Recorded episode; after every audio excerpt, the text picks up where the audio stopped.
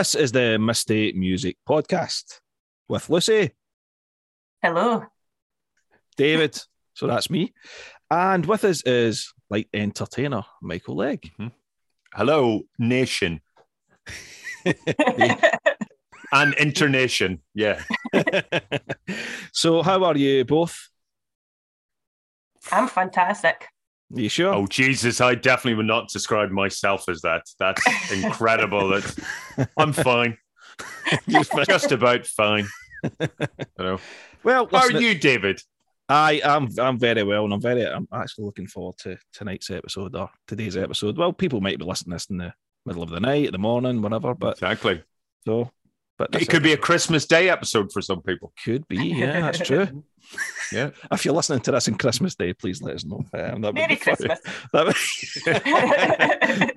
would- Excellent. Um, so obviously we, we got in touch with you, Michael, um, because we wanted to kind of uh, just deviate slightly from the normal format. Uh, well, Lucy suggests something, I suggest something, get someone else to suggest something that neither of us have heard. And your suggestion was the Soft Boys, uh, Underwater Moonlight. So that's an album that I know I certainly, I mean, a band for first and foremost, I had no idea. Never. I, I think I heard you maybe mention the name. I think maybe I saw you tweet Okay. about it in the past, maybe. Um, but never, never anything more than that. I didn't even know what they looked like, didn't know what style of music it was. Um, Lucy, what about yourself, the Soft Boys? Same. Absolutely never heard of them before. I even did some when I, when you first um, suggested it to us. I went to my dad, who's my who's my go-to music man, and asked him. I says, "Have you heard of the Soft Boys?" He says, mm, "I think maybe," which was which I think meant no. just trying to just trying Yeah. to give me the impression that he did. Um, so yeah, absolutely. Was that was that him Definitely getting go with- tested for his coolness? He was like, "Oh shit, maybe I'm not as cool as I think I am." You know? Yeah, Those yeah, I looks, yeah, I think. Yeah, I Well, think so, well, yeah. that's that is the worrying thing here because I I worry already that you might think I've chosen the Soft Boys Underwater Moonlight because it's cool. It isn't cool. it's absolutely it's proudly not cool. You know, it's uh Well, we we'll get into it, but but I, I can't disagree with you there actually on that one. Yeah. But um, yeah. uh, so I suppose, Michael, what why why this album? Why? because you rejected the other two that I suggested. so, uh, so this was the, th- I don't think it was the third album, but maybe it was. Uh, I'll tell you why. Because um, it's it's the proper sort of like uh, backstory to a musical hero of mine. Uh, Robyn Hitchcock, who is the main, well, he's the singer, the guitarist, and he is the main songwriter for the Soft Boys. This is a proper backstory, like a like a Marvel superhero backstory, in as much as this is someone, um, this is someone beginning so uh, wonderfully, uh, but to no acclaim whatsoever, and then after this album, uh, Robert Hitchcock basically goes into the shadows, Mhm. and then becomes himself, and it's only once he becomes himself that he becomes this uh, basically he becomes a rolling stone, a never-ending rolling stone that actually does gather moss, and I am part of that moss that he has gathered o- over the years. He he's um he is a phenomenal musical hero. I have no idea how many albums uh, he's made, but I have all of them. I mean, and uh, he's they're definitely in. He's probably got forty albums. Um, Wow. he his big hero, and I think this is really important to know, and this is also part of the sort of like Marvel backstory. Um, he's his big hero was Syd Barrett, Yeah. and I always think it's really interesting to look at both of their lives because Syd Barrett rose to fame, uh, and he didn't want it, Mhm. so he just stopped Mhm. and it it it it's it almost scares people that he had the bravery to do that because people for Yeah. decades, uh, you know, after that were gone. "Oh, do you know what? He's so mad, isn't he? He lives alone in Cambridge. He didn't live alone in Cambridge. He lived with his family, Yeah. but he's so mental. He can't go back into the studio. No, he doesn't want to. yeah. He It's doesn't want to do Yeah. it. And and people could- people go, no no no that can't be because if you were that brilliant, you, that would never stop. But uh, no no the, the fact is he decided he didn't want to do it anymore. Yeah. Whereas Robyn Hitchcock, he has this incredible talent, and yet it doesn't seem to ever have got to a wider base, and he can't stop. He just can't Yeah, ever, ever do it. Yeah. So, in many ways, the two of them would have made great heroes and villains in a comic book, really. It's interesting you mention about uh, Robyn Hitchcock because Mm. it was only today, really, I was looking at um, videos. So um, I was just Yeah. trying to find videos, even of like you know footage of them, the guys playing, and Mhm. and um, then I came across an uh, interview from about three years ago with Robyn Hitchcock. Uh, I think it was for PBS um, in the states, Right. and um, he was talking on that, and the guy Mm. is so bloody interesting. You know, it was it was it was Yeah, he's- a clip of it, and it always it was just kind of like segments on on YouTube, and I kind of wanted to see the full, you know, the full hour of it or whatever it was, but it was he he just completely completely sucked me in. I was like, this guy has got a lot to say, and he's so He does. he's got magnetism, and, and I think it's in that way that he's just so calm and at peace with himself. It's it's it's so, so strange. Yeah, I think I think he might actually. It's uh, it's weird. I think he's, I think he's trapped in this situation um, uh, where he has to be, where he has to constantly create. Like, I mean, Mm. he's in his seventies now, and you know, the album he just put out, Shufflemania, is is fantastic. It's you know, it's up there with any of his you know great works, and I I just I just don't think there's many musicians that are sort of that content, and yet it Yeah. still feels like he's trapped. It still feels like you know. I wonder what how he would have felt if he had become famous. I bet it would be. If there was a bit of success, like Yeah, I bet it kinda- would have been a disaster. Mm. Meh. You know, and it's weird. He he he has had he's had one hit record. He's had one hit single in America, of course, not here. He had a he had a hit single, and and it's really weird because it's not. I mean, it's I like it, but it's not very good.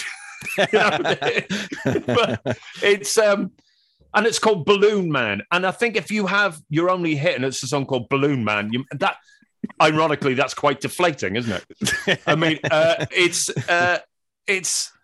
I find him just a really interesting figure anyway. Yeah. I mean, but but like even if you even if all his music was bullshit, he's still really really interesting. Like you say, he's really erudite. He's incredibly intelligent, and in many ways, this podcast is completely fucking pointless because talking about him is insane when you know he can speak for himself so brilliantly. if you just go onto Yeah, but- YouTube and yeah, Very good point. Yeah. Yeah, I, I, did, I did the same, David, and had a look Mhm. at a few interviews um, that were online, and there was one that I looked. I think it was a few more years older than the one you were saying. He had a kind of Mhm. country and western shirt on, and his long Sure. hair and all that. And Mhm. yeah, you're right. It's that calming kind of. And the, then the interviewer was kind of bumming him up about the soft boys, and he Mhm. was really, really downplaying it and kind of, you know, just.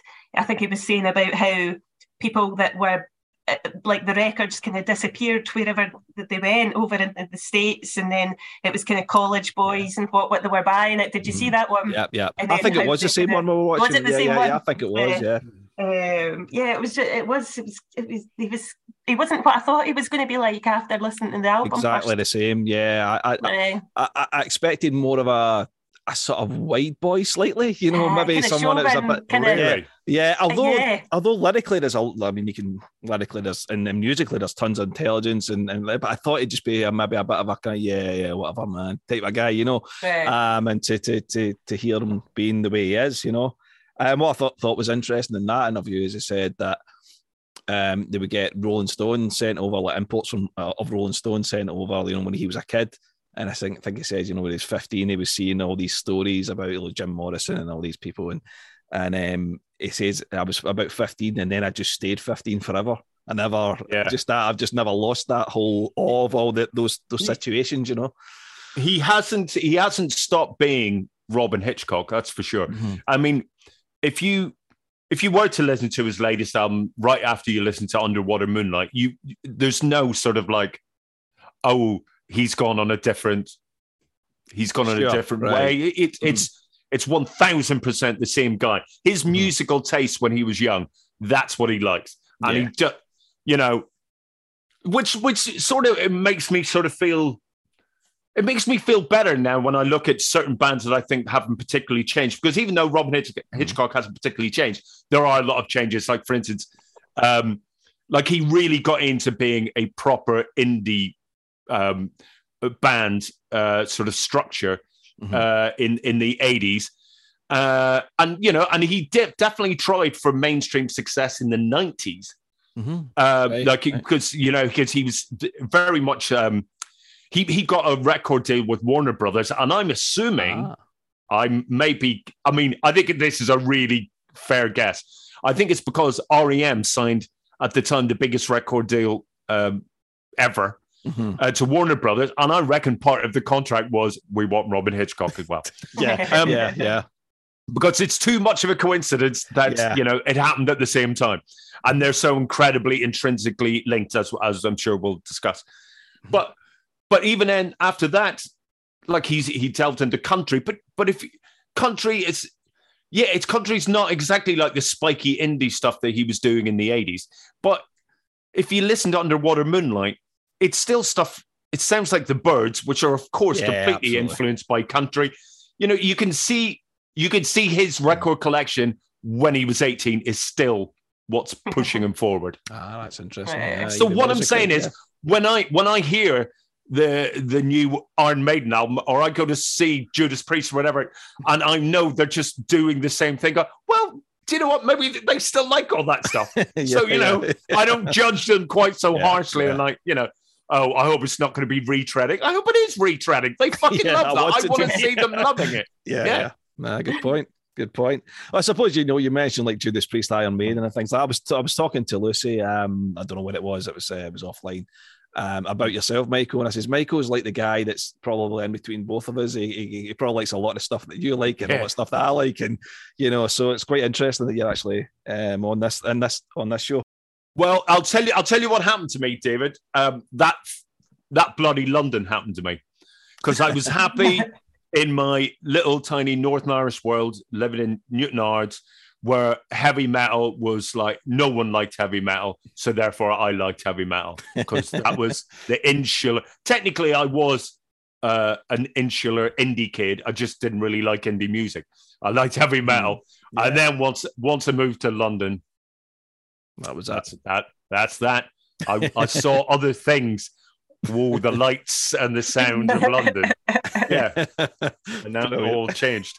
So, but I tell you one thing: I will never, ever, ever regret my '80s metal love because I think there's something about us talking about the soft boys here, or like the other night, I went to see um, a band called Lycan uh, Slow, and they're just this brilliant Scottish indie band.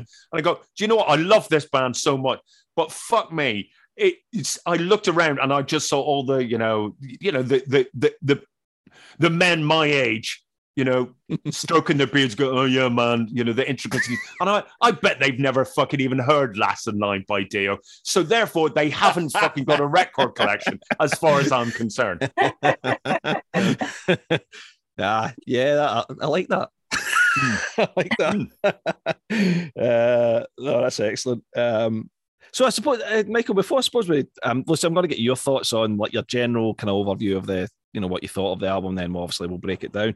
But, um, but Michael, I suppose um, you were talking about music. You, this is one thing I'm, I've been meaning to ask you. If, anytime we've, we've, we've spoken on previous podcasts, um, you did the backstage thing for the the European Music Awards, MTV Music. Oh yeah, that was Yeah. a long time ago. yeah. When, yeah. when was that, and, and who did you speak It's to? like I'm always been 2000, 2006. I did 2006 and 2007, I think.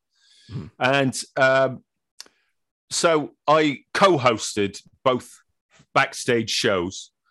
Uh, the first year I co hosted it with Skin from Skunk Anansie. excellent. Uh, yeah, she was brilliant fun and really good laugh. And I have not seen her since. Oh. And, Should have I called you? no, and do you know what? I I I walked past her once, and I went, "Am I going to say something?" Oh, no, leave it, leave it. Um, Did she, she Uh, married like a, a tycoon, didn't like a daughter of a tycoon, a Texas she? billionaire, I, th- I think. Did she? Uh, oh well, you- good. you, I, good you know I her. love an anecdote, Good for so I don't know if it if it went well or what, but that, that seems to be the thing that sticks Okay. in my mind. And then she went on to be in the Masked Singer, didn't she? Did You know Oh, did she? Yes, she Yeah, did the I- I- you could tell her Oh, a mile off. I think she was a big Hmm. duck or a big something like Sure. that. Actually, just a You wee know. quick side note: um, her her song on Iommi's solo album is one of my favourites on that that she sings on. oh, is it? Oh yeah, And, yeah, yeah. that's, yeah. that's, that's, that's really really cool. Sorry, I But then the them. second the second year I did it, I, um, I co-hosted it with Juliette Lewis. And, Really? uh, Now Yeah. you're talking. I'm Yeah. a massive, I'm a massive uh, PJ Harvey fan, and she did a song in a in a in a weird, weird um, uh, movie, and she sung one of Polly Harvey's songs on it. It was bizarre. sure. Juliette Lewis. Yeah, and she was brilliant as well. And I was very nervous about sort of. Um, I, t- I thought she would have been weird and like a bit of a pain in the arse, and she wasn't at all. Uh, she was also really good fun, and I hung out with her band, The Licks, and the Licks were well, in, in particular, the guitarist. That's terrible. I can't remember his name, but he is probably the most rock star person I've ever ever ha- had spent any amount of time with. And we went into Copenhagen one night, and uh, and he said, "Have you got any cash on you?" And I went, "No, I haven't got any cash." And he had no cash.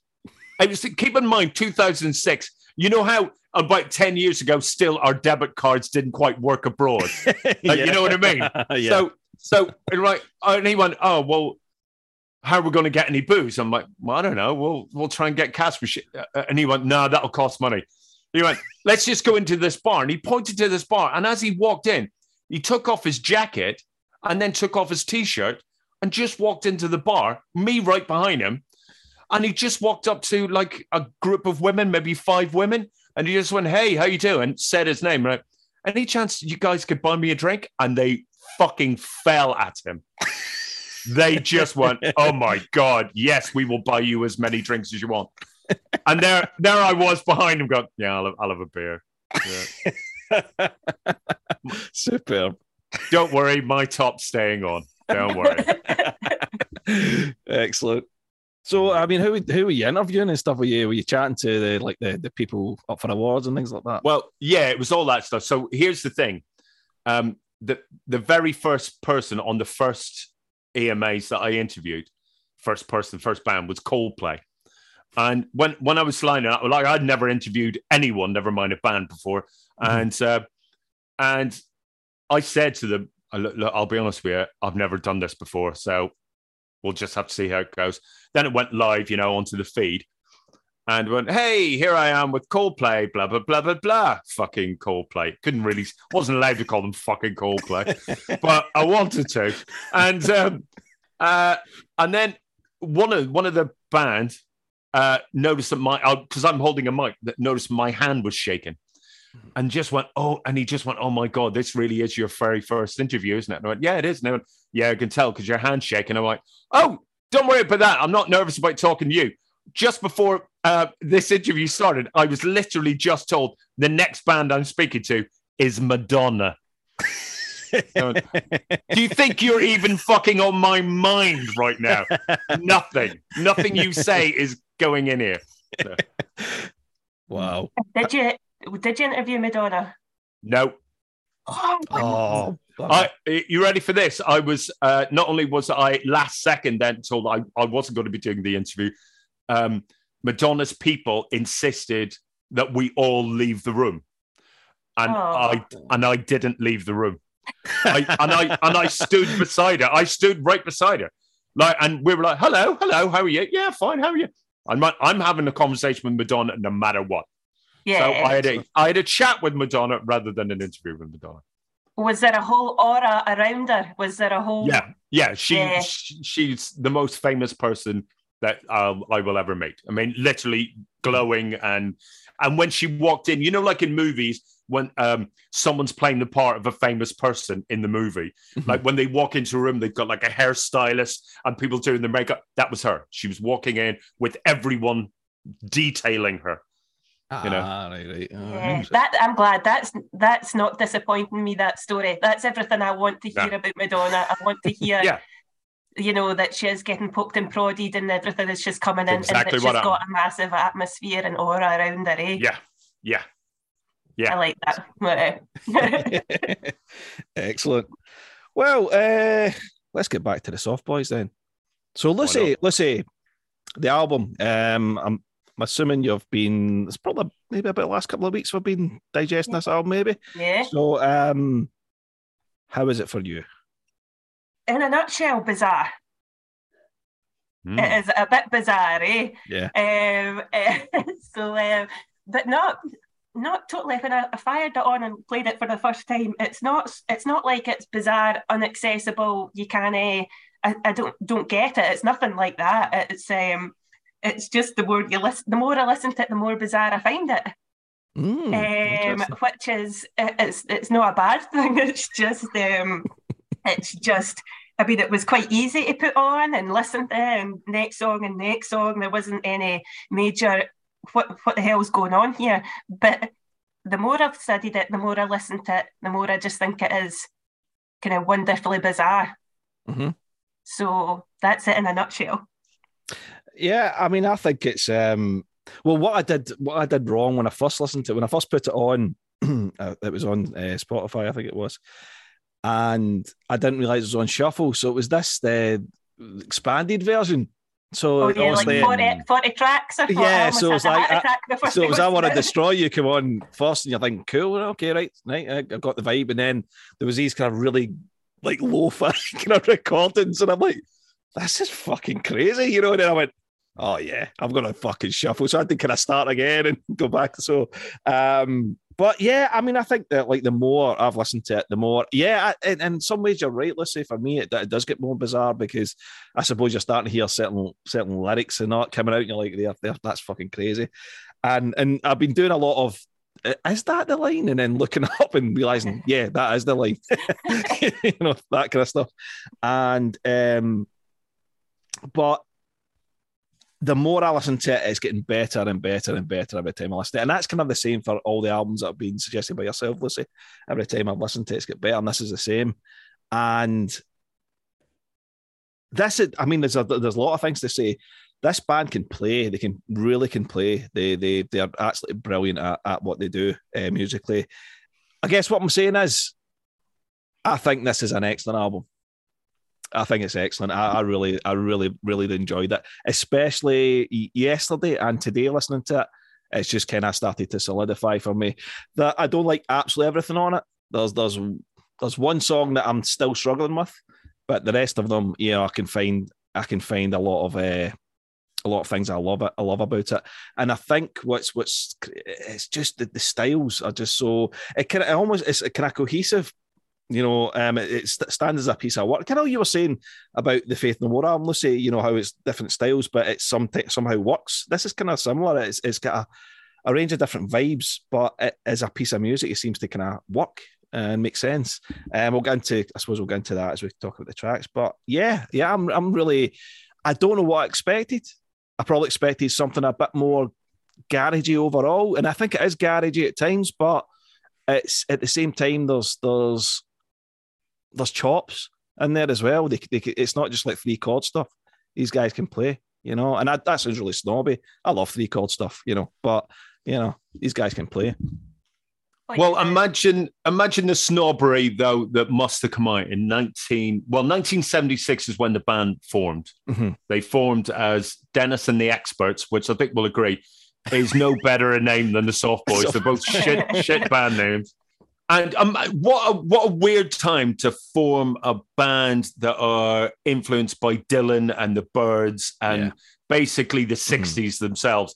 1976 is not the year to be a band that wants to play London. Yeah, with yeah. your with your Mhm. folk based jangle. Um, so uh, imagine the snobbery they must have come up against when. Yeah. they got on stage and could play Yeah, you know, absolutely. because you know it's the it's the against every belief that was happening in mm-hmm. 1976. Yeah. So so like I said, like it's it is in no way a cool album, but but then again, I kind of kind of help kind of help and think. Well, if you are literally going against absolutely everything and you're good at it, Is that not cool? Yeah. Yeah, yeah. I don't think I don't totally agree with it being not cool. It is cool. It is cool. And when I, when I was listening to this as well, I kept thinking this was 1980. This came out. Mhm. Yeah. It's odd. It's so Yeah. so odd, like placing in it where what was kind of going on at the time, like you say, when they're forming in '76, and then this came out like four years later, so they're already quite established as Mhm. working together. It is- Mhm. it is it is odd the fact that this came out in '80. Yeah. You know, Yeah, and I what think- it I- sounds like absolutely. Yeah. And Robert Hitchcock said, I'm not quite sure if it was at the time, but uh, he said that he just thinks that Underwater Moonlight will be discovered years after. I Mhm. mean, years too late in many ways.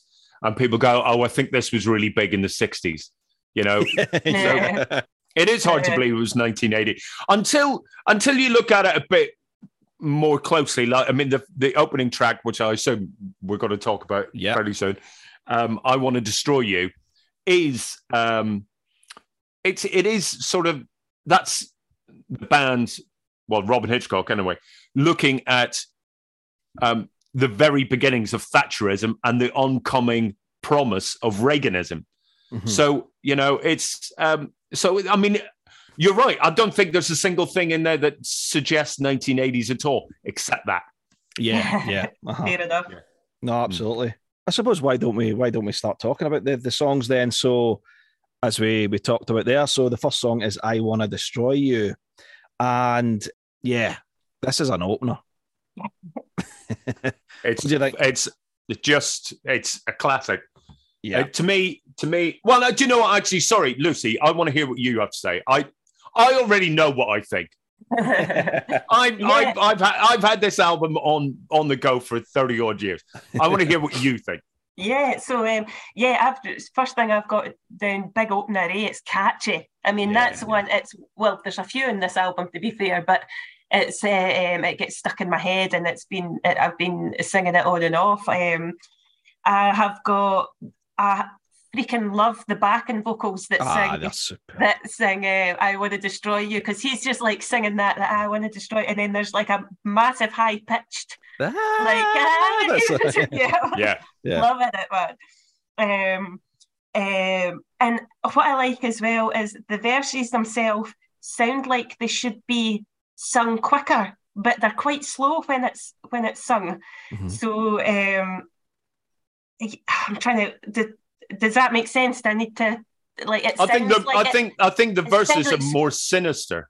Yeah, Yeah, yeah, ah, that's it's- a good point. Yeah, yeah. Yeah. We had a with the, mu- the music and everything that's going on, it sounds like it should be like quicker, quicker, quicker, but it, it takes his time to kind of sing it right over Yeah. the music, which is Yeah, I mean, he, he stretches the to the sinister, maybe. yeah, and he stretches the words out quite a lot. You know, even just looking at some of the lights, there, no, they tell you you're a pennions, and it's kind of like it's, it's kind of like the it's kind of it's all broken up and stuff. So it's no, maybe that's that's what you're maybe thinking Yeah, of. I don't know this. To that kind of speed, yeah. but um, but yeah, I mean, it's I mean, it's a bit of an anthem, isn't it? There's a few, there's a couple of anthem kind of kind of style in this, but um, yeah, yeah. I mean, it's fun as well. I know you're saying it's like kind of got the Thatcher kind of, but it sounds fun.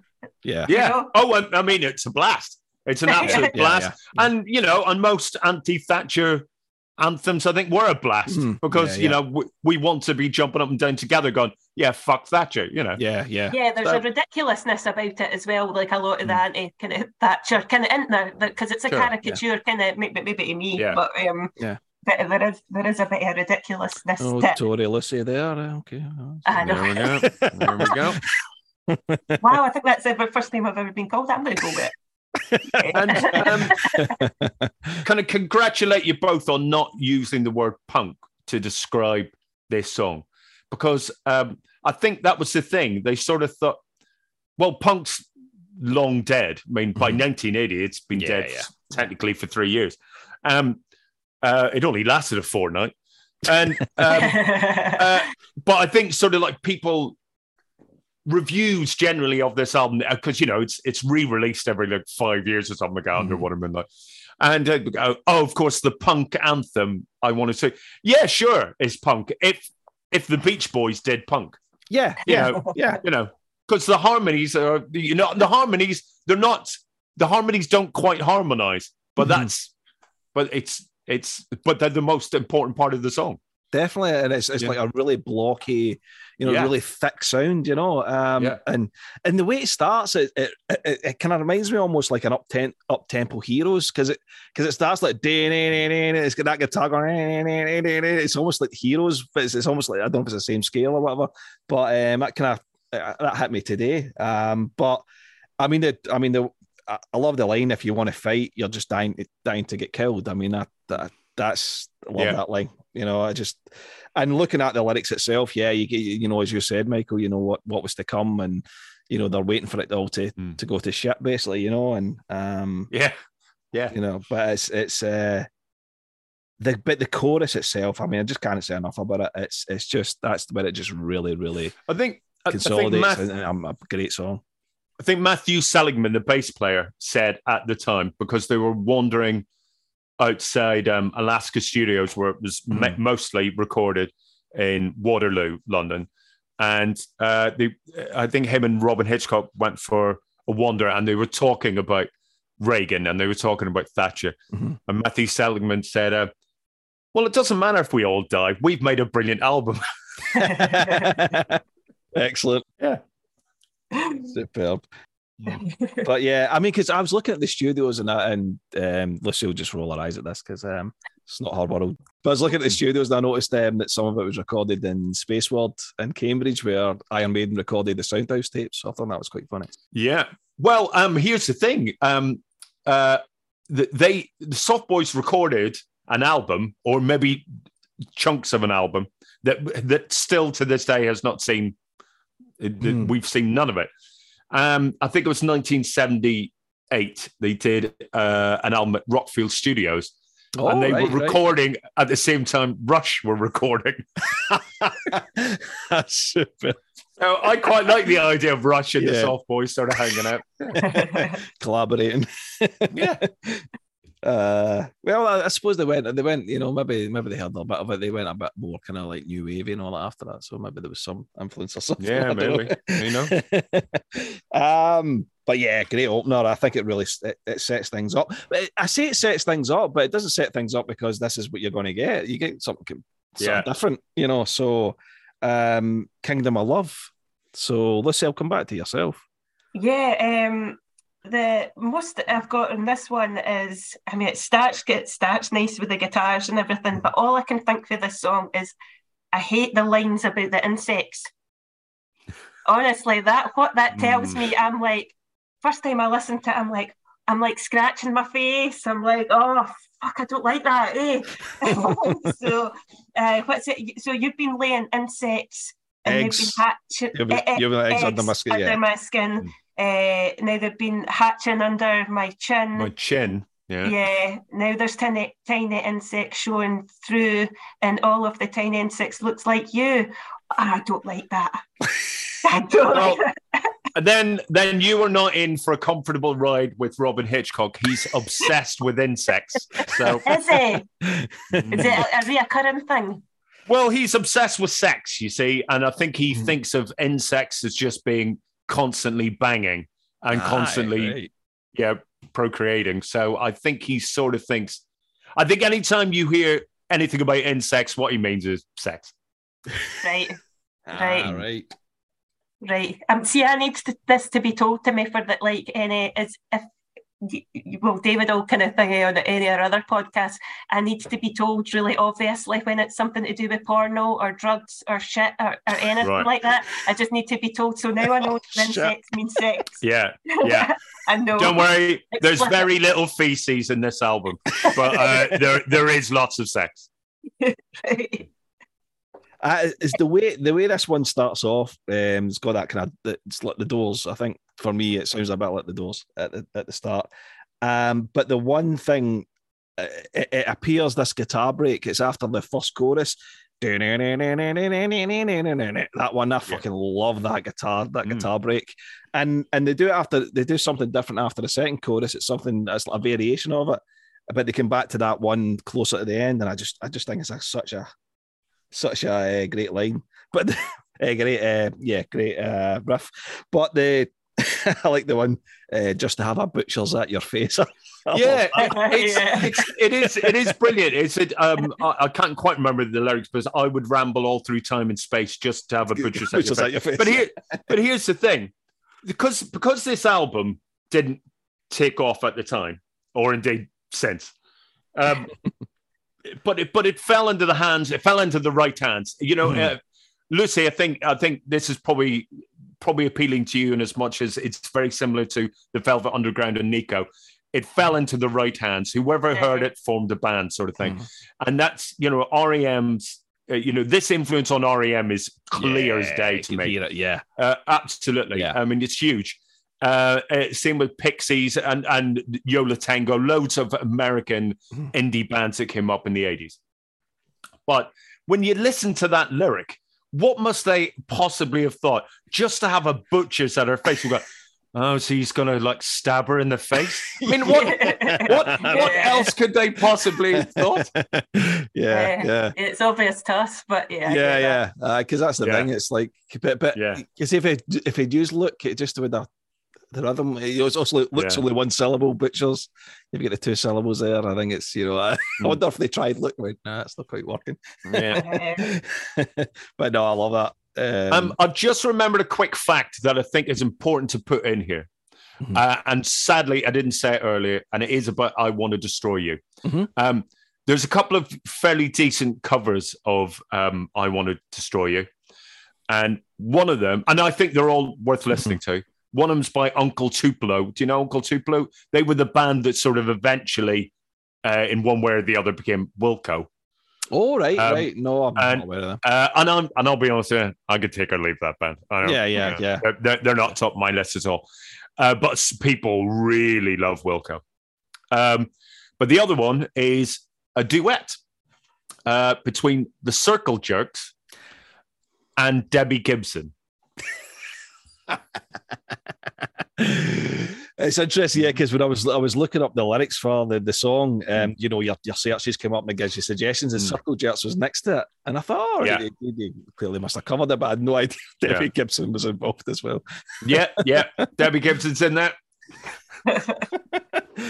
Get Tiffany in discharge or something, you know. doing Yeah. that. So it's like- and and do you know what Robyn Hitchcock um posted uh like uh, I think it was supposed to a, a a video of him playing I Want to Destroy You solo acoustic.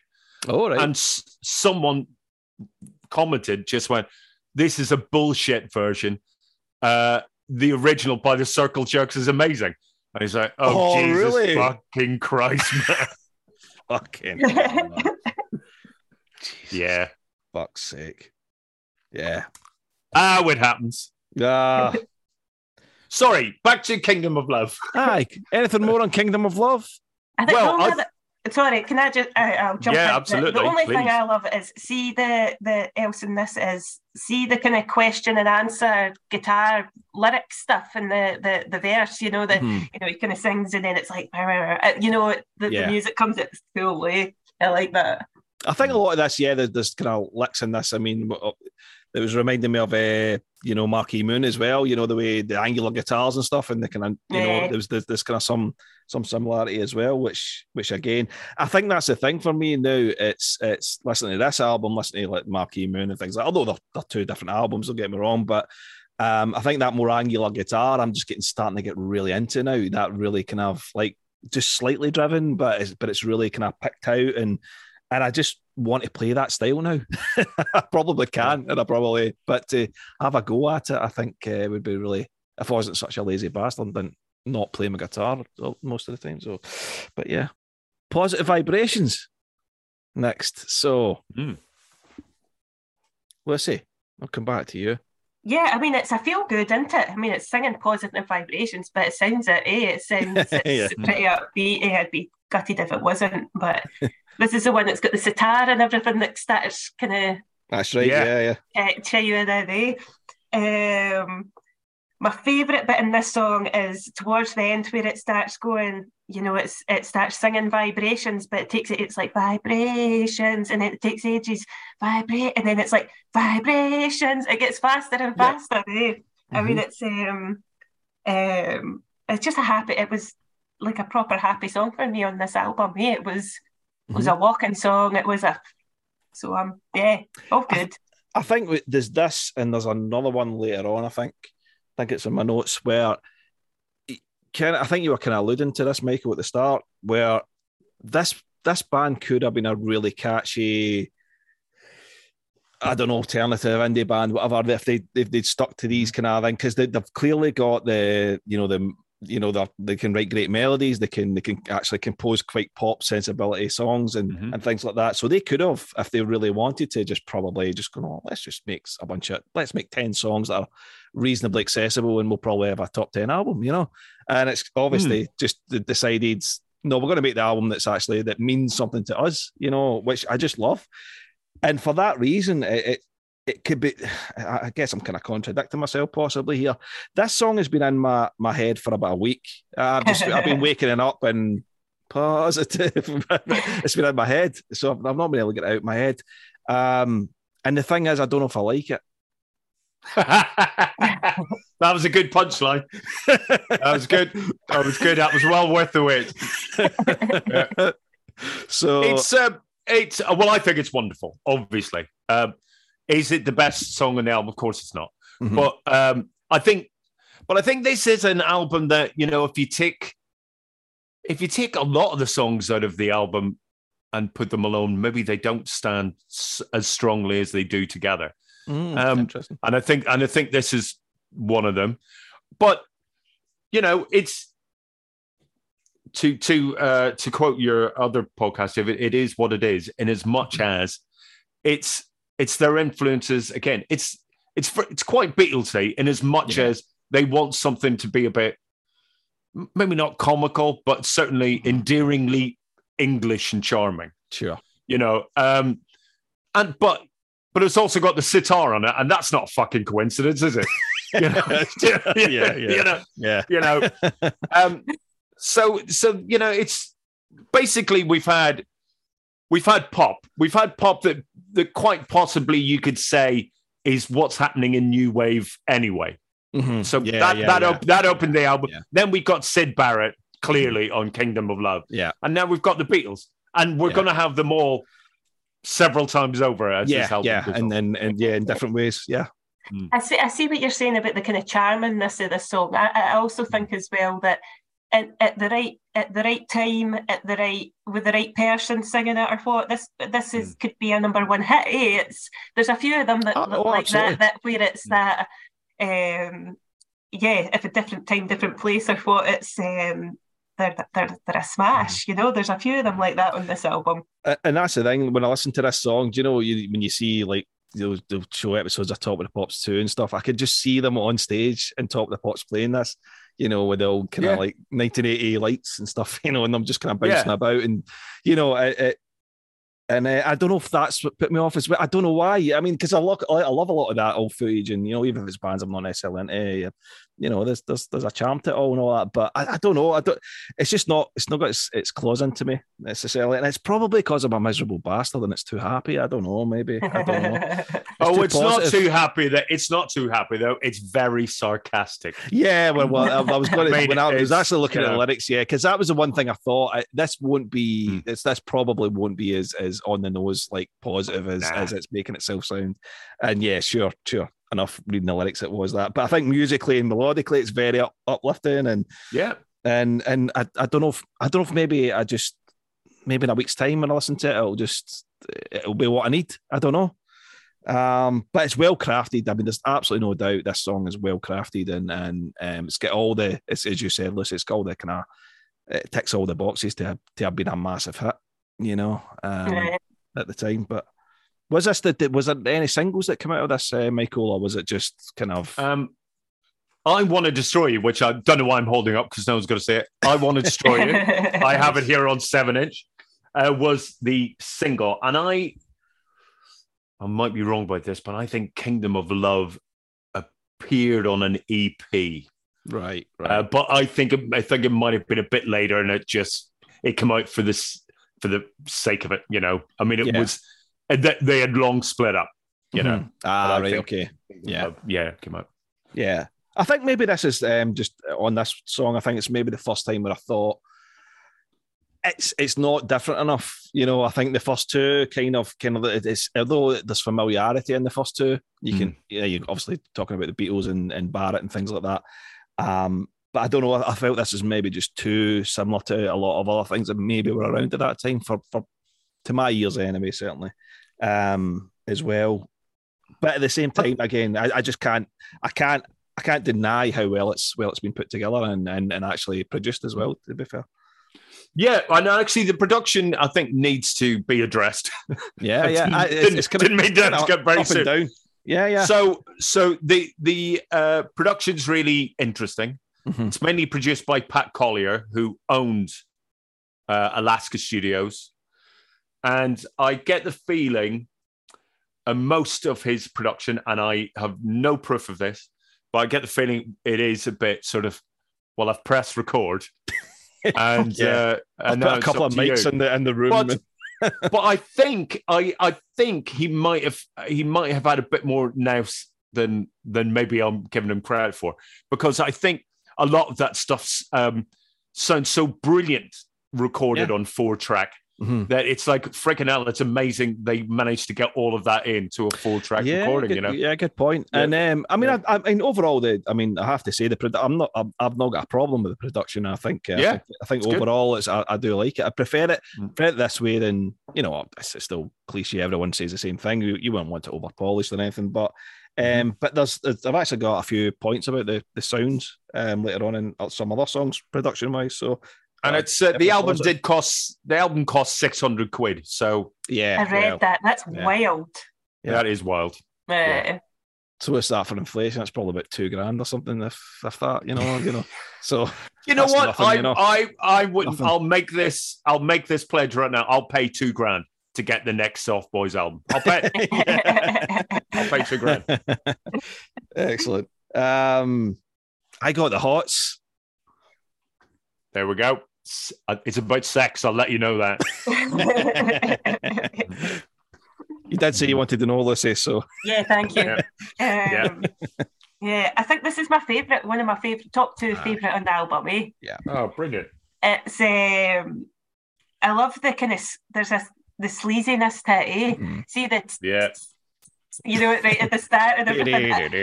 Yeah, I was I was just gutted that that that kind of didn't go through the whole song because it only kind of goes at the start, eh? Uh, and then of course it starts with that ah and that mm, doesn't it? Yep. Mm, you know, it's always good, eh? Uh, with a kind of bluesy riff, you know, Mhm. you know, the kind of um, just sounds sleazy, eh? And the contrast between the two kind of ways he style, uh, the ways he sings, with the kind of talking at the start and then the kind of more lush kind of as it, it goes into the the kind of chorusy oh, the, yeah, sort of looking out in a crystal world. But yeah, yeah, It's kind yeah. of see if you don't listen to the lyrics or you don't pick up on it, it, it sounds kind of um ah, I don't know how to describe it. I honestly thought like it could sound a bit Britpop eh? Like what, Oh, what really? Britpop sounds Right, like. right. That's what I was honestly thinking. It's kind of that. I mean, it comes Um, from the same world. It comes from Mhm. exactly the same world. You know, all Britpop bands were looking backwards, and they Yeah, were all looking at the '60s. So you know, yeah, Yeah. So Makes sense. see, yeah. Um, but yeah, I love love his vocals on this one. They Mhm. just sound. I love the difference between, like I say, the speaky and then that kind of chorus bit. That yeah, looking out on a crystal world, um, floating currents of human eyes, um, bacon land under the creamy skies. I thought it was, cracking, eh? Yeah. Absolutely cracking. So um, yeah, that's my first first thoughts. Anyway, I honestly, at the moment, I know, I know we're, we'll probably get more critical as we go on, but at the moment, I feel like you've just come round and said that my newborn baby is beautiful.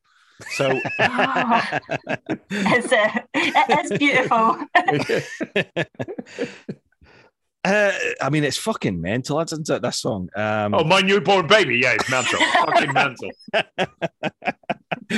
uh, uh, but it's it, I know I love it. I think it's I think it's excellent. And um, but but the you know the the, the you know the first lines said the dentures to the peach, which I Oh, no idea what he's on about.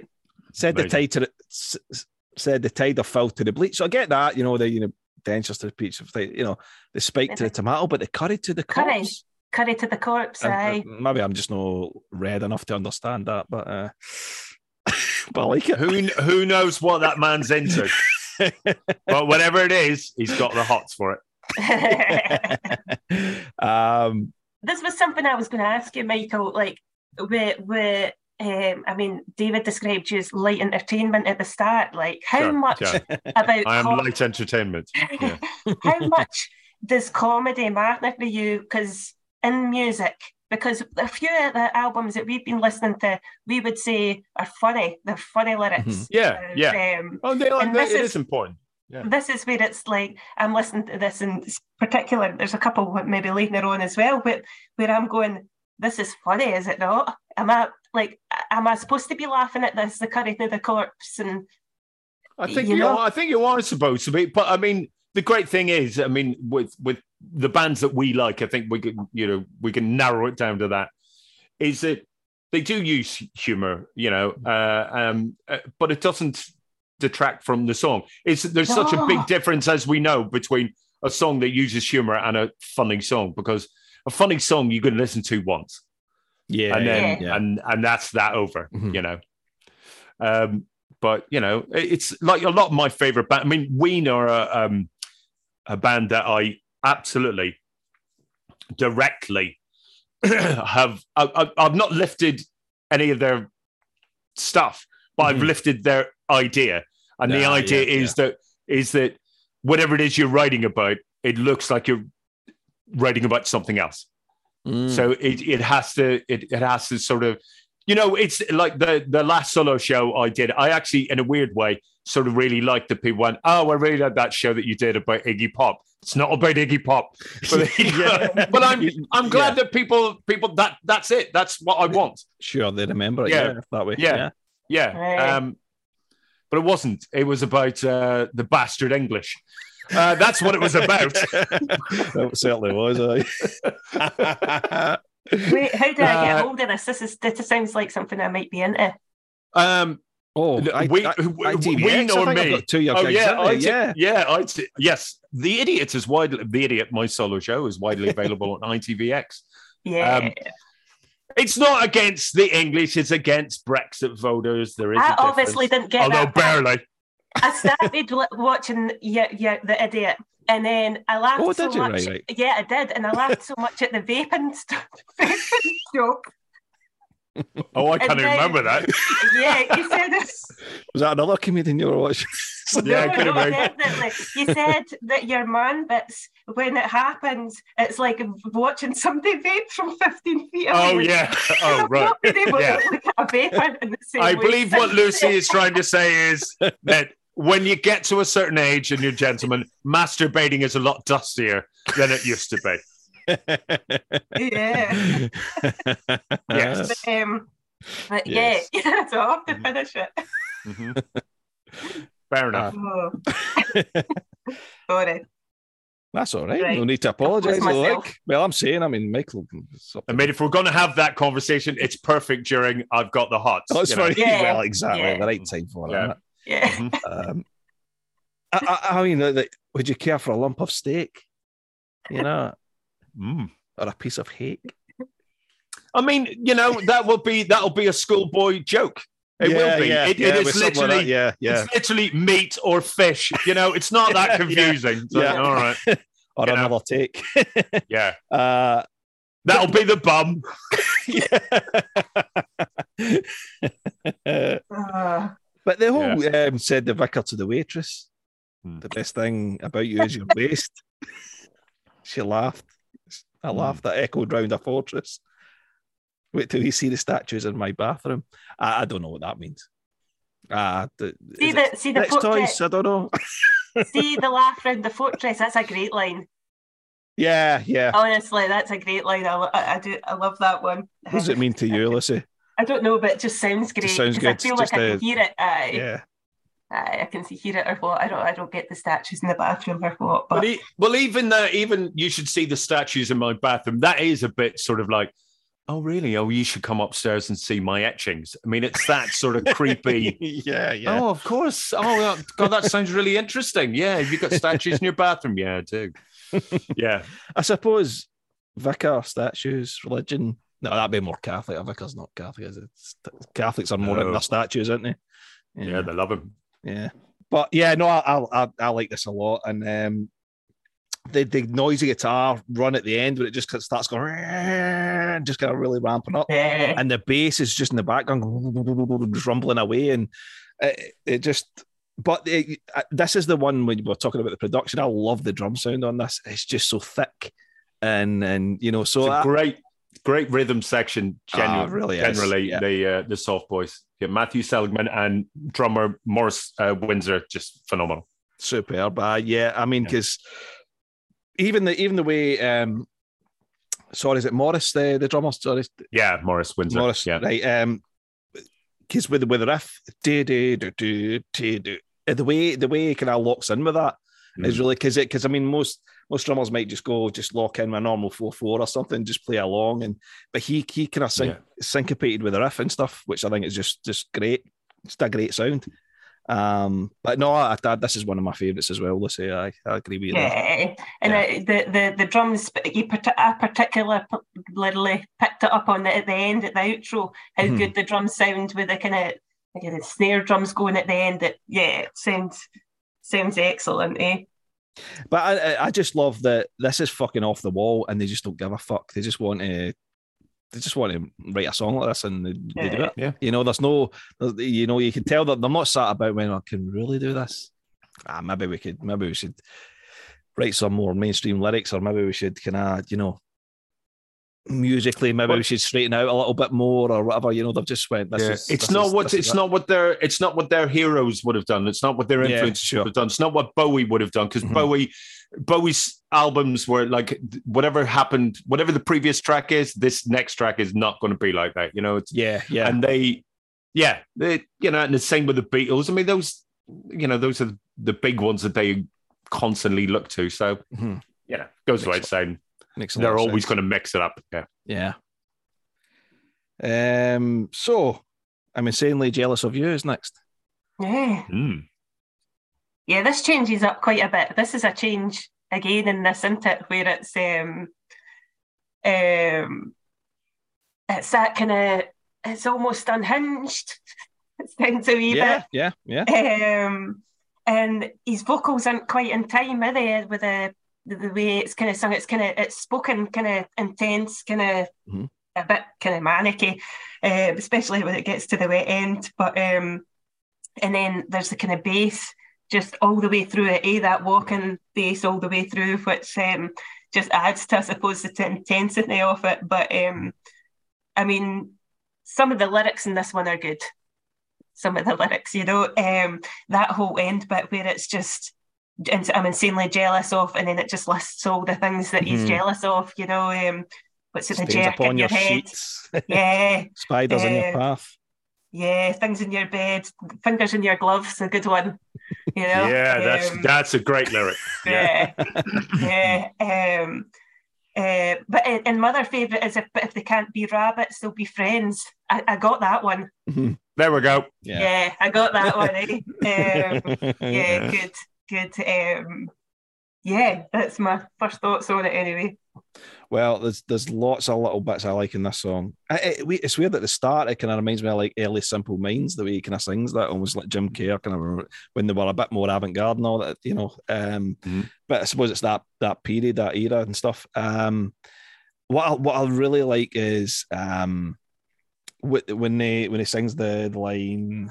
Um, no, the damage we do is just so powerfully strong. They call it love. You know, it goes love, and it does that wee kind of doubles up. But Right. see, right after that goes love, and there's this brilliant chord right after it. It just goes dang like that, you know, on the guitar, and it does the same. And it goes not long enough, and it goes ding. It just does really.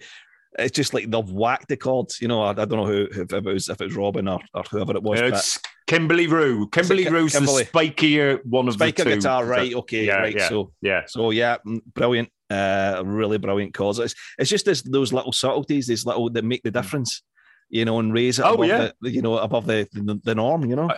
I think it's I think it's I think Kimberley Rew's guitar playing is what makes the big difference really between the soft boys and anything else Robyn Hitchcock's ever done because they they play well together, but they also sing like they're having an argument.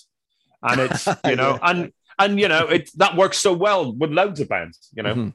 Yeah. you know it's uh, and of course it's it's you know it links into their love of musical history, isn't it? I mean, I mean if they can sound like they're the Kinks without actually being the Kinks, Yeah, brilliant. You know, Yeah, the guitars Yeah. on this album are excellent. Eh, the uh, Really it's right. You know, it's right. Up, this is much more right up my street than probably what like you would maybe kind of normally be used to day by day, but that kind of broken.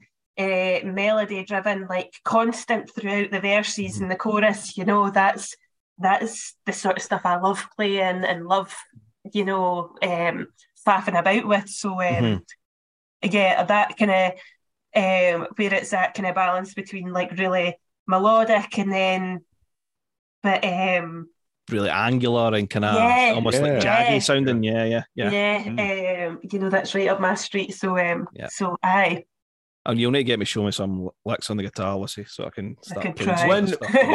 Well- while we're while we're on the subject though of Kimberley Rew, the guitarist, do you know uh, he's he is the the most uh, successful soft boy, um, because he wrote a song that has made him a fortune that he never needs to worry about a single thing. Do you So know what he- that song is? So was he the is he the guy that enjoyed Katrina and the Waves? He Yeah. yeah. he wrote Walking on Sunshine. Which I think you'll agree doesn't it would sound out of place on this album. Yeah, there, there'd have been different lyrics, certainly. I think you know. Yeah, yeah. yeah. but everyone knows that song everyone knows yeah, that absolutely. tune. and Mhm. I mean if you're going to write something like that you know Yeah. Yeah. Aye. Yeah.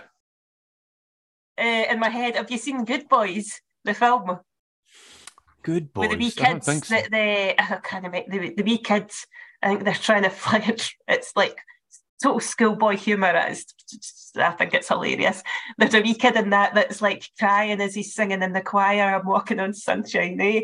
and he's like proper right. like tears his, his mum and dad are divorcing and all this sort of stuff and he's just like schoolboy humor or what and that's the song Yeah. that comes on Comes so off you'll probably get some good royalties for that as well from that. Brilliant. Uh, I mean, is just just the kiss of skulls? Is that the line? Another line. I just Probably. Just, just, Sounds the right. noi- is it the noise the skulls ki- touch, kissing or something? Yeah. is that what it is? You'll, you'll Yeah, get yeah, it. but yeah, that's just. I, I think that's the thing. I, I think we with again. um it's kind of like most most of the albums we've covered so far. Let's say I'd say in this podcast, it's like the, the lyrics seem to be all kind of abstract and they're, they're Yeah. either quite quite obvious or are, are just so off the fucking wall. You, you it can mean anything, and it might Yeah. just be seriously just a bunch of words that sound good. you Yeah. know. Um, but uh, so I, I just genuinely don't know if, if these these lines are they, they genuinely mean something or or it's just they're just they're just lines that's that's come into his head as as as, we, as he's been writing. But um, yeah, but no, lyrically, I think it's it's it's it's it's just it's just interesting. You know, just looking at them, I just that that's that's the, about the, the the most eloquent thing I can say about it, to be honest. But uh, I think I think you, I think I do think you're right. That is that is that those are the, that's the best way to describe his lyrics. I mean, we you know it's it, sometimes it is clear, sometimes it isn't clear, and it doesn't really matter. It doesn't fit the Yeah. song. That's what that's what matters. And I bet, I bet half the time you could say to Robyn Hitchcock, "What does this mean?" You go, "I don't know. I wrote it years ago, so who knows? Who Yeah, knows yeah, what I was at that what. I was Yeah. thinking that Yeah, day? yeah. I don't know. Yeah, you know? yeah, Uh, that's true. It's whatever fit." Yeah, good point. But I, I, the the end when it's you know you're saying the Lucy Day insanely jealous, you know, and it's and it just as it gets faster and faster, I think that's really that's really smart. Um, Yeah. just 'cause it starts getting fra- more frantic and frantic, you know, as it as it comes towards the end. Another another another excellent track, I like it a lot. And tonight is the next one, so number six. yeah, I'm surprised this one wasn't a single, eh? When you were Mhm. saying that the, I mean, this is like to me is the kind of obvious big anthem single pop poppy um kind of epicness more more more so in this album. I'm, sur- I was surprised this one isn't. Chorus is great, isn't it? The chorus Yeah. is just just brilliant.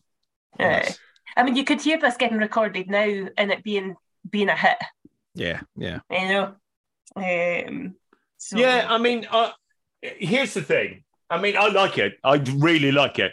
But to me, it if there is a song that doesn't quite sit as comfortably as everything else does on this album, I think it's tonight. I think So it's this one. Ah, it's interesting. I think it's. I think it sounds like. Here, put it this way. I mean, it, it's it's it's if it's going to exist on this album, it's existing in the right spot because it's opening side two. Because it could only either open the album or not be on the album or open side 2 Mhm. And here's the thing: there's no way it's replacing "I Want to Destroy You." No fucking way. no, it's not going to happen. So Nah. so, but it just seems like uh, maybe maybe that's my problem with it. N- And trust me, I don't really have a problem with it. Um, it's just, it's not. I want to destroy you, and Mhm. it seems a bit. I don't know. It seems a bit nice, bit shiny Mm. even though it's not, you know, it's not particularly. But um, I, I just, it's a bit like um, a Robyn Hitchcock song called Heaven, which is a really great pop song, but Mhm. it's so slick and nice that it stands out like a sore thumb on the Ah, album. right, right, right. And, and for some reason, even though, you know, this is one of my, like, I'd say this is in my top five albums of all time. Mhm. Like, uh, so for me to nitpick is fucking stupid, right? Put it this way, Sergeant Pepper's does not end up in my top five. So for me to nitpick over this, it's so fucking stupid. It's just, yeah. Do you know what my problem is? It's too good. That's not a fucking complaint. yeah, yeah. That's No, that's no, that's yeah, a you're saying. fucking stupid. That's Yeah. a fucking stupid complaint.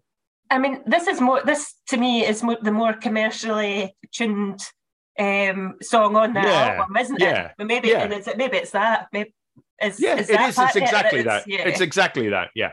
Mhm. Yeah. What do they do and try and have a hit? Bastards. Make money and have a career. Pieces of shit.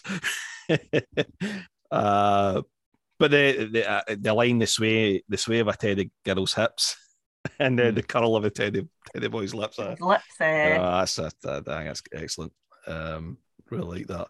And I again, just because of the time, you know, like you know, th- there's still have been teddy boys kicking about at that time, you know, as well. Yeah. So you know, um, but uh, no, I think it's I, th- you know I I've never thought about it in the way you're saying, Michael. Obviously, you've you've been listening to this album for many years and stuff, but um, but yeah, no, I just think I just and particularly the chorus. I mean, I know it's and it's quite accessible and all that, but I think it's really well well written. Um, the the chords and the melody, especially. I think the choice of chords in the chorus are, are, are quite. It probably in the face of it sounds like pretty basic chords. I don't know what they are, but they, to my ears, they're sounding a little bit different than, than when you know just a regular uh, chorus. Um, uh, and ah, yeah, I've not got a lot of notes for this. I mean, I think at the start, it's, it's, it's kind of sort of starts with all this- Maybe that's it. Maybe that's it. There's not a lot to say about this song. ah, maybe It's, you know, yeah, yeah. maybe maybe it's just neatly put together and it's well presented. So therefore, what is there to take apart? Yeah, quite possibly. yeah, and- I get and- that's good because we've come up with that a Mm. couple times Mhm. on this Mm. podcast. Eh, for Yeah. yeah, Ah, there's no no much to pick. nothing But- bad to say, but Yeah, but but I mean, you know, it's a bit like it's a bit like you know being in love, isn't it? It's you the person you're in love with. Their flaws sort of like become e- ecstatically beautiful to your eyes. Mm. So if there's no flaws in this, maybe that's the problem. Yeah, is yeah. that what yeah. you're, You know. is that what love to you is like? Fuck. That's that's that's an, that's yeah yeah that's how it is to me. If there's no if there's no flaws, well, I don't know. Yeah, yeah. I had an issue last night with my man friend because I called him intolerable, Sure. and then he had to go out and sit outside for like half an hour to to, to process it or what, and then I had to backtrack and say, "No, I tolerate you well, and I'm sorry," and all that. So, um, yeah, Is that, that, hang on, was that your apology? No, I tolerate you well. Well- So you made it about you. yeah. I couldn't, I couldn't exactly just go, "Oh no, I was I was Right. joking. I I, I, I, Yeah, can't yeah. tolerate you or anything." I, I, I Hmm. dug myself kind of so deep, eh? So. um, Yeah, you did. know, meh, meh. So yeah, Brilliant. Uh, right, okay, well, I suppose that's tonight then. So, uh, Hmm. So moving on. And and and I have to say, like, if I go to see Robyn Hitchcock, and if he plays just one song off Underwater Moonlight, and it's tonight, I will lose my fucking mind with joy. Yeah, yeah. So- yeah. So Have you seen them live? Hmm. Have you seen them? I have seen the Soft Boys live, Right. which um uh I've yeah I've seen them a few times, which is unbelievable, seeing as they split up in 1981. So, And did they play small venues? Was it a small? Was it a yeah, I mean the the photo that I've got right in front of me, it's hanging on my wall, is actually a photo uh, of them playing in um, Amoeba Records in San Francisco. So they- they're playing in a record shop there. So Uh, it's cool. yeah, it is cool. Yeah. Good on them. There's there's Robyn Hitchcock living in the states now? Is that? Or is Yeah, he lives in Nashville. so he lives in Nashville. Yeah, okay, Mm. right. Because I heard him talking about Nashville in that Yeah. interview, but I wasn't sure if that's where he was based or he, you know, he just went through a, Mm. sort of Nashville phase or whatever. I was I Ah. was actually in Nashville um, in December, Mhm. and I uh, while I was in Nashville, I just happened to be scrolling through. I think it must have been Instagram, and there was a photo of uh, Robert Hitchcock in London, and I thought that's not a coincidence. You know, I gotta get the fuck out. yeah, exactly. Sell the house. uh, next one is this instrumental thing. So uh, you'll have to go sideways. Yep. Well, I think there had to be an instrumental at some point. I think when we listen to how spiky and sort of interesting Kimberley Rew's guitar playing and how brilliant a guitar player, by the way, Mhm. Robyn Hitchcock is, I think it, yeah, th- there's an instrumental definitely always on the cards. And I love this track, by the way. I Yeah, I. I, I do as well. Actually, yeah. Just to kind of break the the the tracks, you mean, or kind of cleanse the kind of the. Sort of, I mean, Oh, Let's like- not show, um, showcase the guitar work. You know, and right. also, li- also lyrically, we've been through a fuck of Yeah. a lot. You know, Yeah, that's what I meant. Like going from Yeah. a bit of a break that kind of way. yeah, yeah, yeah. Um, Not that it's not that it's. I mean, it's pretty. It's not. I mean, it's quite complicated. This bit, eh? With the rep, well, I love the repetition of the Chandley guitars and everything, Ah, eh? mm. And then the wee el- that synthesizer, you know, Mhm, towards the end, the kind of yeah. alien kind of break at the. Yeah, that's. I like that, and it. Uh, I think that's it. The, the, you've got that that kind of guitar riff that kind of that loops, yeah, um, and and then, but just the noises and all that. I think it just sounds paranoid as hell. It just sounds. it sounds. It's kind of unsettling at, at times, you know, especially when the sounds start to come in. They come in just kind of texture almost, and then they start to almost fight each other. it's almost like you know, and they're, they're panning left to right in the in the, in the ears and stuff, and Yeah. um, and and I, I just think it's great. I think it's just um, it's almost like we've got the guitars going. Ah, well, what can we do to make this even more fucking abrasive and fucking fuck, Yeah. you know? And so let's put these fucking horrible synths over the top, and because Okay. like I say, at first they come in, and it's like, you know, you're like, all right, we bit of synth, and then they just start start get just starts getting noisier and noisier, you know. Um, but no, I think it's excellent. yeah, Is that it? yeah. Yeah, I'm just excited to talk about the next one. Can I say it? Can I say it? Number the next track, number eight, is Old Pervert. It definitely is. And thank you for having me on your podcast. Yeah, Right, well, you, you take it away then. Let's say since you're you've been I just like the then. name. I just wanted to say the name before you did. yeah, old pervert hanging around under the bridge. Yeah. I mean, I'm just picturing that. Eh? I think I know him. You know. um, yeah, just want to show you what's in my fridge. Mhm.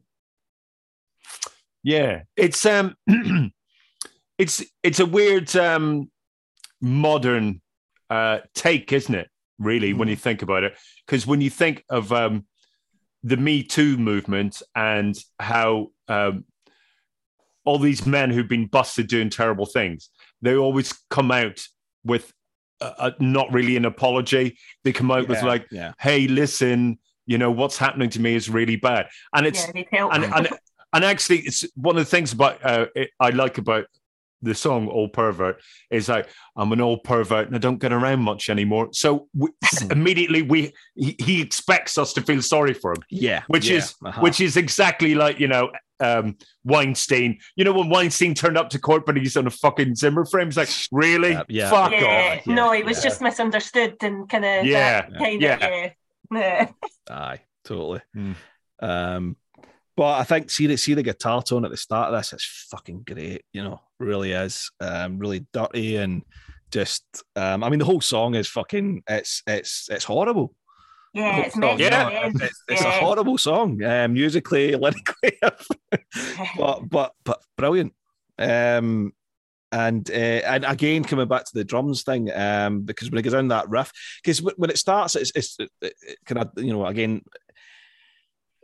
when it started off, you're like, I, I've heard, you know, I think I made this point about uh, on the television podcast as well. Um, when it starts, it's like I've heard a million bands when you're driving to work with six music on and try to try to do these kind of riffs and these openings to songs, Mhm. and it's never they can never really nail it. And the, the thing about this as well is I, I in my head, and I think it's because of that. I expected the drums to do something completely different. I expected the drums to come almost come in like almost Franz Ferdinand type thing or something, you know, that Oh, okay. and it with the riff, and it doesn't. Mm. It goes fucking. It's it's, it's all tribal sounding and fucking like unsettling, and just you know the you know so the drums Morris on the drums is going, you know, going crazy. It doesn't it doesn't just again just lock in because if it just locked in, it would have been a lot more accessible, a lot more, um, you know, um, easy to listen to, I guess. But it doesn't. Then the drums and bass just do something that I wasn't expecting. Um, which again just adds to the the kind of just how how horrible it sounds, you know. Um, but it's uh and the the chords um and the picked out notes and stuff again guitar work again just just brilliant and uh yeah it's just just a noisy brilliant song uh, kind of noisy mess. i wish the- i knew i wish i knew more words but that's but you know so- No, I think you're nailing it. I mean, you know, that's what it is.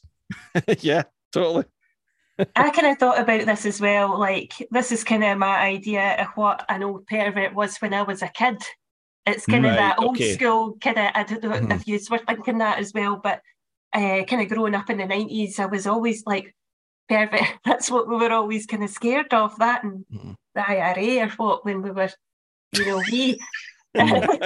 Like uh, the diary that cut me was- Falkirk much no, no, they didn't. they were, but uh, all these things that w- that weren't really a threat to us. Like, but but uh, it's kind of my, my idea the old scuzzy kind of like dirty mags and dirty kind of perverts that you just you didn't know, but you know you called people that were were that, that probably had nothing to do with pervert and perverts. Eh? yeah like I'm not like saying that this person is. This may this person. is. Yeah, yeah, but But, yeah. equally, equally, I don't know. I don't know what it was like where you both live, but equally, there, there were people that were definitely fucking yeah, perverts. yeah yeah And and my parent, I remember my don't don't go up near his house. He's a bit funny. It- what the paedophile is a bit funny. yeah, Okay. yeah yeah yeah yeah. absolutely existed. Um, But yeah, no, I know what you mean. It's kind of because again, it's, it's kind of obviously written in 1980, so it's got that old yeah, yeah, kind of vibe. And uh, with the, the one the one thing that I was, you know, that that lyrically it was when he says that uh, they say that I'm weird and disinfectant is the only thing I drink, Yeah. but ah, but cleanliness of the soul is more. You know, um, I just I was I was reading that a couple of times and I was just thinking because obviously disinfecting, cleaning, cleaning the soul, and all. I was trying to kind of like figure out exactly where where that was that was what that was meaning, and what, but I couldn't really, I couldn't really. Well, is that not sort of like you know, if if I can say my soul's clean, then my hands can be as dirty as they want. Right, thing. right, yeah, yeah, Ah. yeah. Yeah, Ah, okay. I think it's that. Sort yeah, of yeah, thing. yeah, yeah. That would make a lot of sense. Ah, okay. But yeah. but no, it's, it's it's fucking. I mean, the, the music just matches the lyrics perfectly, you know. And the thing is, see, see when you see when you listen to this, and then you come to the next song, fuck me, you know. Yeah, I know, I know. Yeah, it's uh, it's it's a hell of a switch. it really is. Um, so next song being Queen of Eyes. Um, when I first listened to this, I was, or maybe the, the, the second time or whatever it was, I was like, all right, can hear the Beatles, can hear Beach Boys, even the Who, '60s Who, I could hear in there, and I was I was I was thinking all those those artists and bands. I was like, but it's not quite that. And then obviously you've talked about Syd Barrett, and I was like, it's fucking Syd Barrett, it's Syd Barrett, you know, and and that's when it eventually clicked on me. And then when I, I started realizing that uh, that was one of his heroes and stuff, it just like, all sort of started making sense, you know. Um, even though there's flavors of it even before before now, but this is just like a Syd Barrett song, like you know, through and through. And um, yeah, I think Robyn Hitchcock would be delighted to hear you say that because I think he finds it the bane of his life that people go, "Oh yeah, that's your bird song." Oh, really? Because- right, 'Cause, right. I mean, it is it is very Byrds. It Yeah, is yeah, very well, Byrds. yeah, yeah, yeah. yeah, yeah. But you know, I mean, look, look, all his stuff, like I say, from the beginning, like right up till now, you can hear you can hear his record collection and everything. But that Yeah. doesn't mean it's not him. It is. Mhm. Yeah, It's totally. completely him. He's just he's just using what's at hand. You know. definitely. Uh, but the but the m- melodies and even the kind of the rhythms, it's very. I mean, it can make like you see Emily Yeah. play type type vibe, you know, you can hear Yeah. that in there. And um, but yeah, yeah, it was it was just. You know, it was that way. I was like, no, it's, it's- yeah, I can hear that to a degree, but it's not that. But yeah, just and then hear him talking about Syd, it was like, yeah, yeah, I've Mhm. kind of at least I've got something right. um,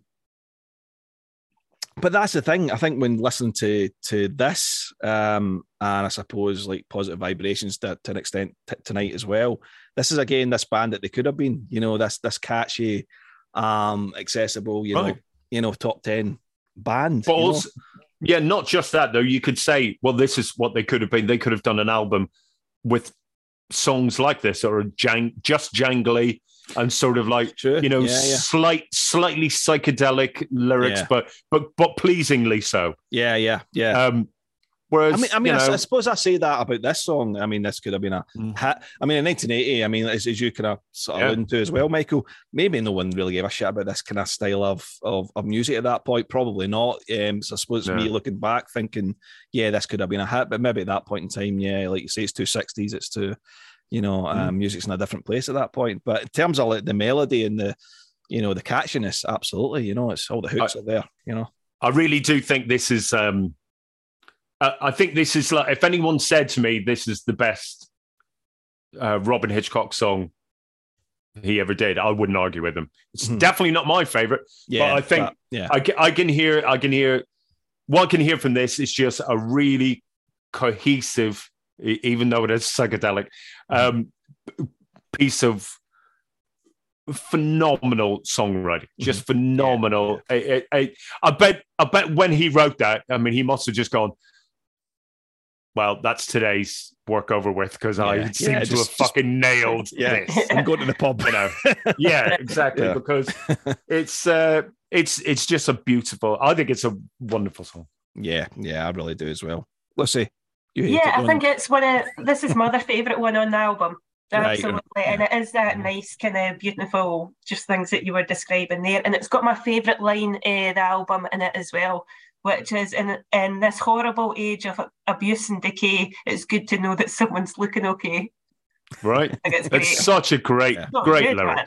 yeah yeah you know and i always think just what you were speaking about there about and I- i've done it loads of times as well where you think this could be a hit in another life or what but Mhm. it would change everything if it did eh?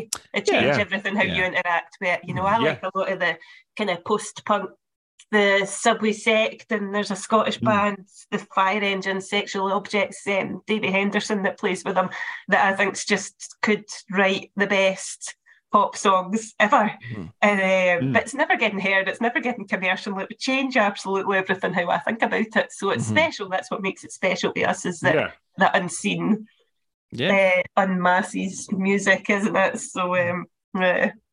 it's kind of like it's almost like I Yeah. suppose yeah, you're right when you're saying Lucy. It's kind of like uh, again, not that the you know um, Robyn Hitchcock or the band themselves were craving success and and you know money and things like that, but I suppose it's that side of you thinking, oh God, I wish you'd have got a little bit of success because you're you're a really good band, you know. So you're kind of Right. rooting, kind of rooting for them, but yeah, at the same time, you know, the, the the flip side of that is if they're famous and overplayed, and Yeah. then that changes the whole dynamic of how you experience it. Yeah, yeah, absolutely. yeah, absolutely. but also you just you just there's no way the quality of robert hitchcock's work would be the same Mhm. because it, it, his life would have been different, so therefore his Yeah, music would yeah. be different. And Yeah. um, on a purely selfish, you know, way, I'm fucking glad this album tanked. yeah, yeah, you know, you know. yeah. definitely.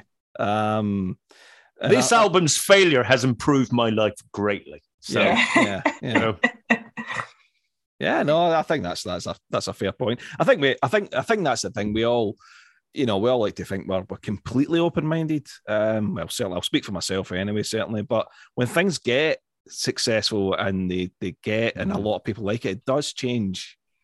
You know, you will start pulling back from it. You know, um, unless it's just unless it's just something that's just huge, like you know, like it transcends everything. You know, like the Beatles and things like that. Which is just that almost transcends music itself. You know, um, that's different. That's something else. But yeah, just kind of hyped bands, or you know, and you Well, know, that you they know, might actually be pretty decent, but you're just hearing them too much, and they're just talked about too much. You just start to get resistant. You know, build that resistance to it. You know.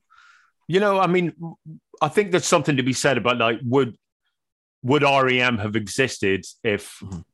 um if the Soft Boys had been a huge success and pro- and That's They probably wouldn't- Yeah, actually, they probably yeah. wouldn't have.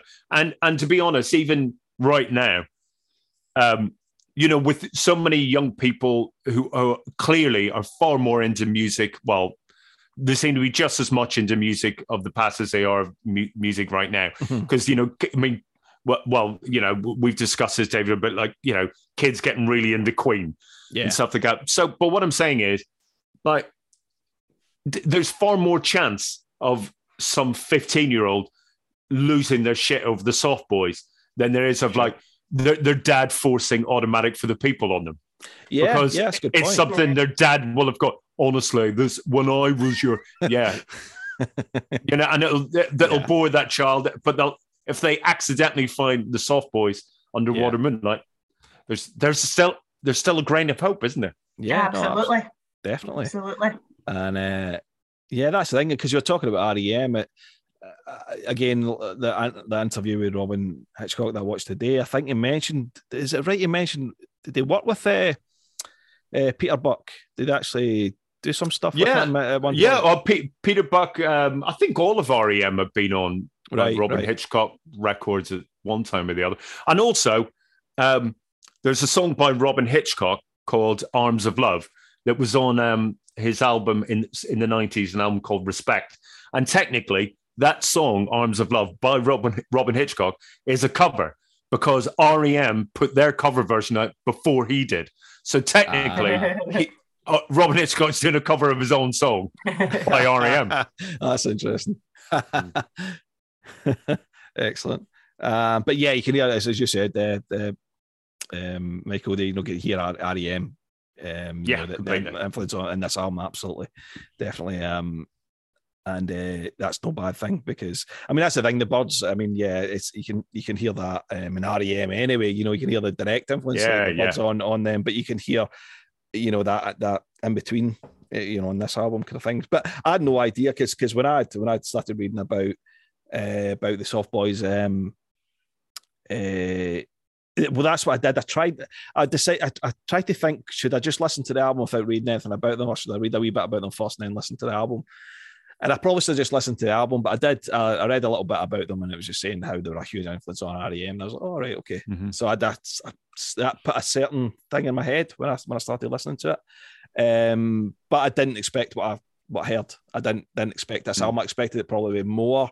Um, you know, because early REM is, is not the most ex- accessible, you know, and more more No, things no, like that. It's it's you Yeah. know it's it's you know it's it's you know so um so I thought maybe it would be more like that, you know, um, and it is it, it is at points, but um, but yeah, this is just it's just I think overall it's just just um it's bonkers. This album is bonkers, as you said. I don't know what the word you use, but uh, Mhm.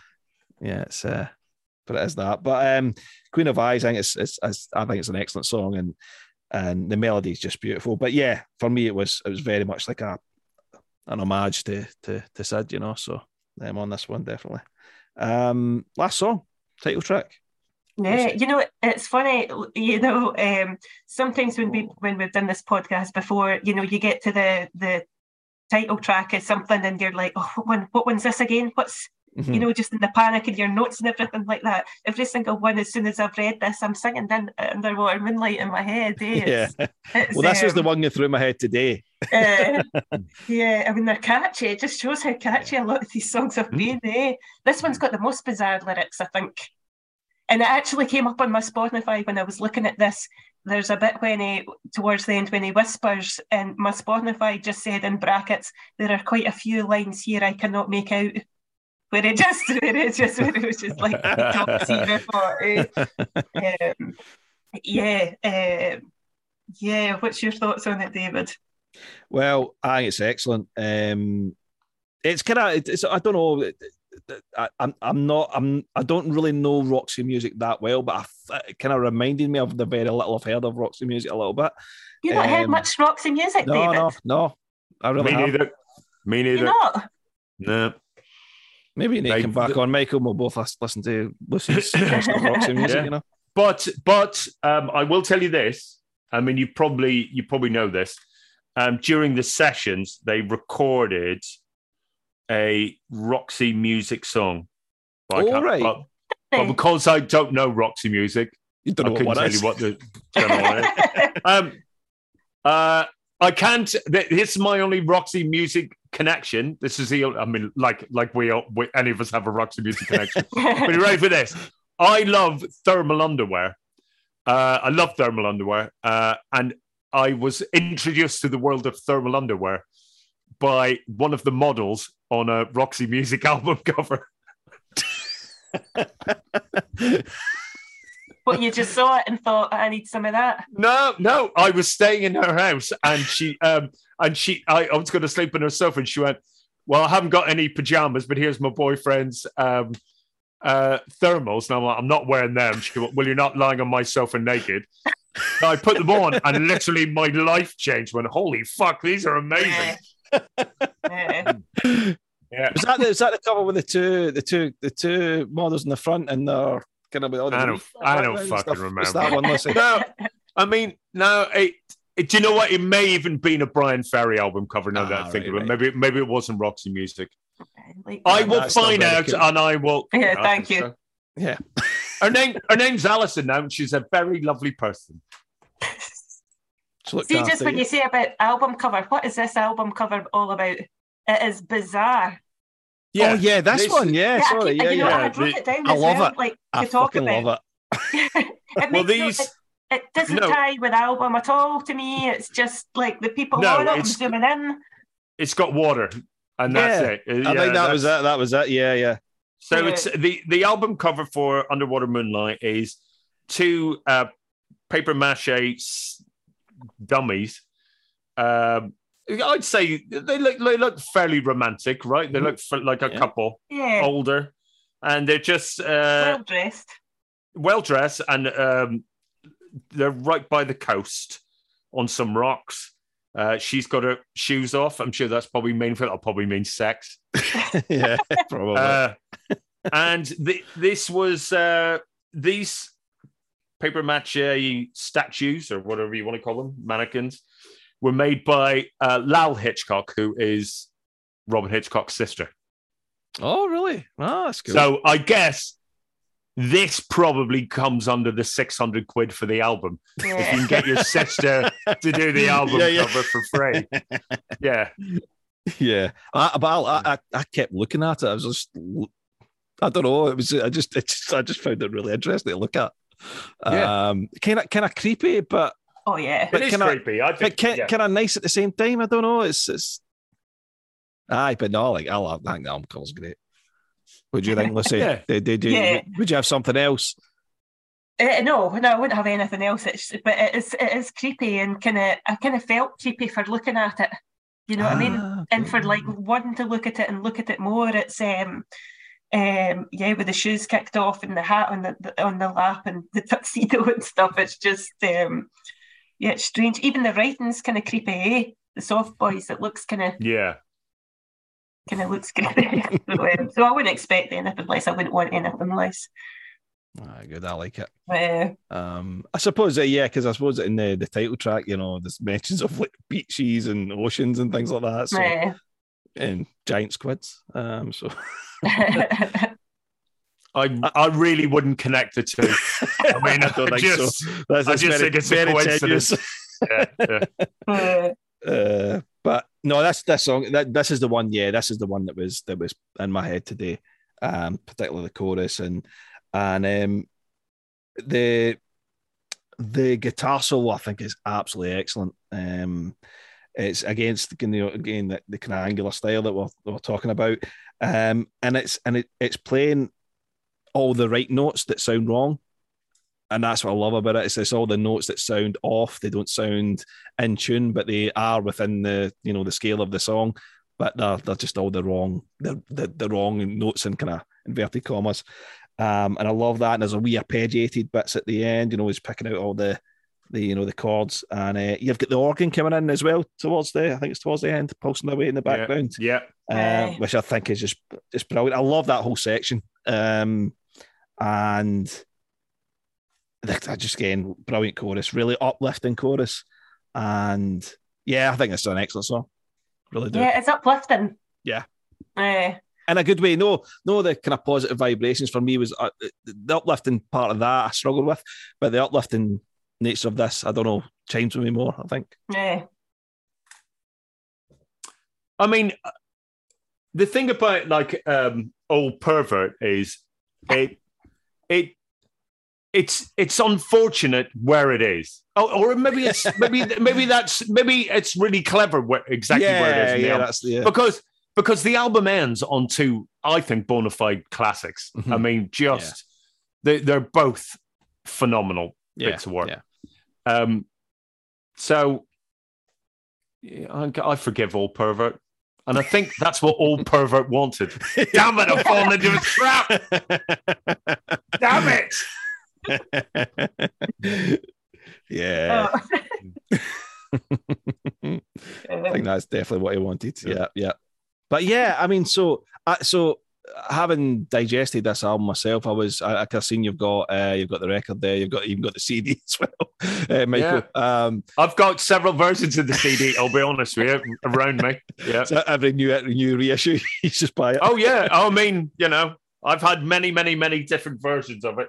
Yeah, Um, and I do not have an original, which is really fucking annoying, but I will. well, that's interesting because that's what I was trying to do. I was looking, I was looking for the for the record, and um, I was thinking, yeah, I, I, I want to own this, you know, and Mm. and the, you know they're going for insane amounts of money, you know, the the records themselves. So. Um, even the reissues are like like staff Yeah. money and stuff. Yeah, yeah. Yeah. So yeah, I think yeah. I'll probably just try and pay the 20 quid for a, a, a CD or something, you know, get, just get that, you know. But um but yeah, no, I think I'm definitely gonna get that. This is on, on my shopping list I'm- actually own. So I'm over the moon. I'm literally over the moon to hear that. yeah. So no, this was the second album of was it three? Three kind of original soft boy. Um, it's it's it's really hard to say. Yeah. It's um, they definitely made two albums at sort of during their existence. Uh-huh. Uh, you know, the, but then there was like a compilation come out. But then they sort of reformed. Uh, I can I can tell you because it's written right in front of me. I say it's written in front of me. It is written in front of me, but it's faded because the sun's hit that picture so much. um, it's about sometime about 2002 or something like that. I can't Right. remember. Right. And uh, they made another album, and it's the original. It's it's the four piece soft boys that are on Underwater Moonlight, and it's a great album called Nextdoorland, and it's it sounds like the next album they would have made. Right. So it doesn't say That's what I was going to ask. Like, where yeah. do you go? What do you do? What do you do now?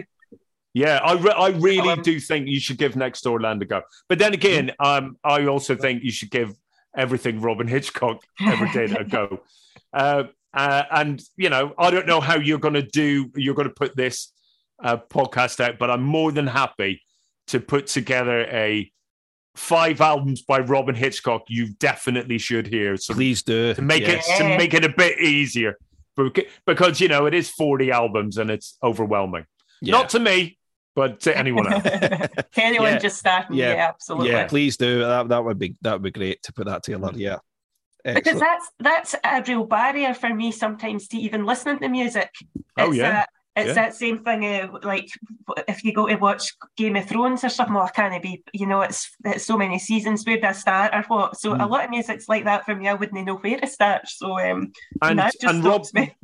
yeah, and Robyn Hitchcock, unfortunately uh, or fortunately, is so prolific that you know he'll record another album's worth of music while recording his album, and then Yeah. that album just gets thrown in a bin until 15 years later when they re-release that album. They go, "Oh, here's a separate disc with 20 songs that he recorded at the time." So, if you want to save money, buy his album when it comes out because you'll end up spending a fucking fortune buying the reissues that have got Yeah, double yeah. discs and Yeah. yeah.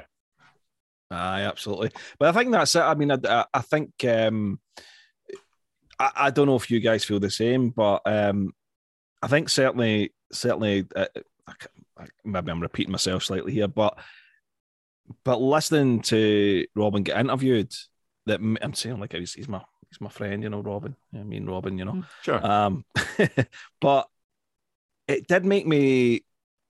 It, I think it elevates the music. See when see when you listen to when you when you when you listen to an artist speak and they they do speak so eloquently and and with Mhm. intelligence and passion and and again just the guy's overall vibe. It did it, when I listened to the album after that interview again.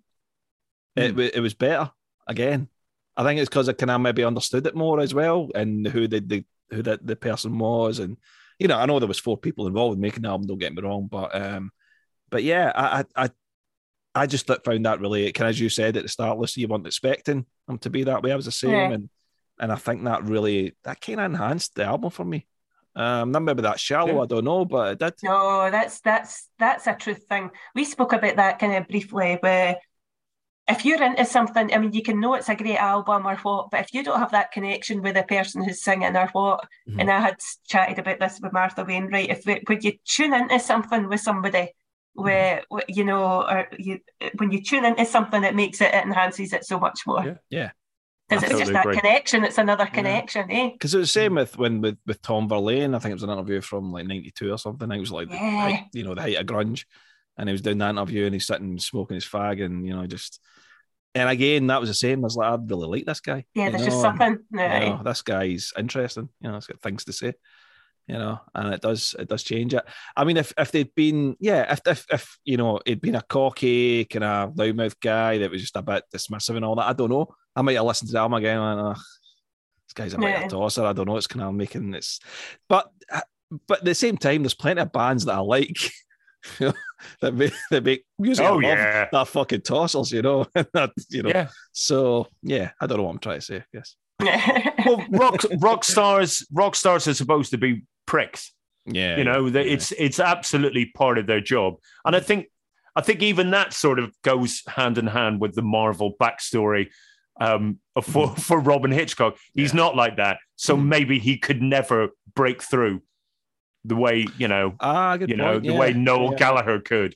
Yeah, you know. uh-huh. Yeah, I You know. get that. yeah. Because when you're you were talking about Madonna earlier, I'm saying that's everything I want Madonna to be. I'm not Mm. wanting to hear that she's the nicest, nicest person Yeah, and yeah. was really whatever. I'm wanting Yeah. you to tell me that she was there was an air of ridiculousness and the like yeah, and kind of fabulous. Because I'll never have that, so I want that. Mm. you know, I want to hear yeah. that. yeah, You know, Yeah. I want to hear it. Oh, he's a normal guy. He's a right original guy. yeah, Mm. yeah. But yeah, no, it's Yeah. interesting. Yeah, yeah. But um, but no, I'm definitely interested in listening, checking out more.